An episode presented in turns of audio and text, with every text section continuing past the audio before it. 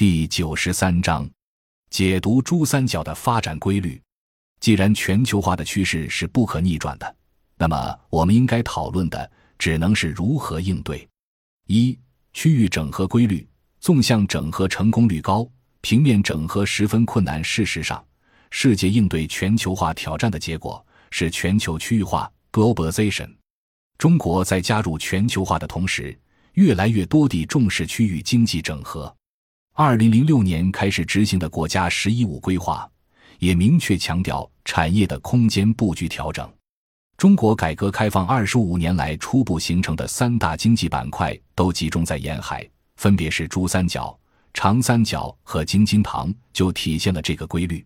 然而，中国属于超大型的大陆国家，面积和人口都大于二十几个国家的欧洲和十几个国家的东南亚。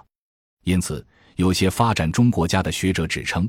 不能把中国当作一般意义的国家，而应该看作是一个大陆，甚至由此认为中国经验不可取。是的，凡属按照西方殖民地宗主国的制度来构建本国上层建筑和意识形态的发展中国家，大多数都很难借鉴中国经验，非要借鉴也不可能成功。在中国的不同区域整合之中，以很大代价真正完成了一体化的，只是珠三角，无论名称是珠三角经济还是华南经济，以及粤港澳经济一体化，其实都是一个区域经济的整合问题。区域经济一体化整合成功意味着产生收益，因为附加值高的产业对附加值低的产业的纵向整合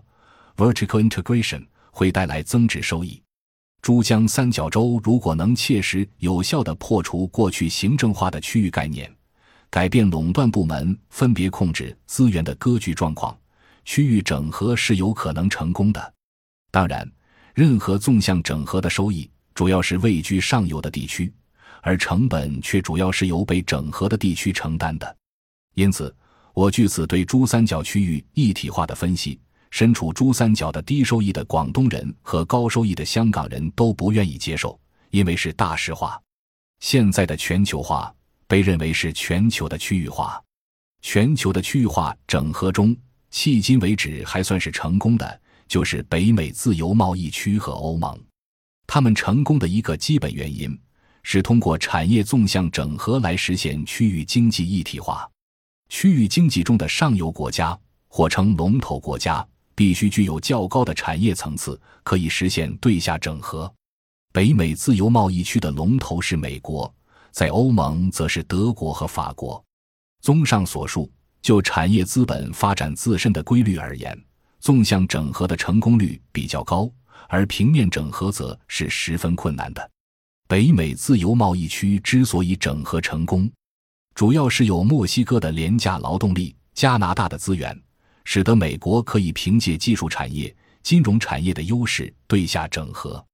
欧盟在苏联解体之前的区域整合就很困难，主要是因为法、德、意等欧洲主要工业化国家的产业是同构的，只有在苏东解体之后，苏东国家的廉价劳动力、资源才成为原来在平面上难以整合的法德意向东发展的动力，其实质是东欧国家政治崩溃之后的资源和资产，成为西欧过剩产业资本进行纵向区域整合的原料。同理，东北亚地区也很难进行区域整合，因为中、日、韩的产业也基本上是同构的。感谢您的收听，本集已经播讲完毕，喜欢请订阅专辑，关注主播，主页更多精彩内容等着你。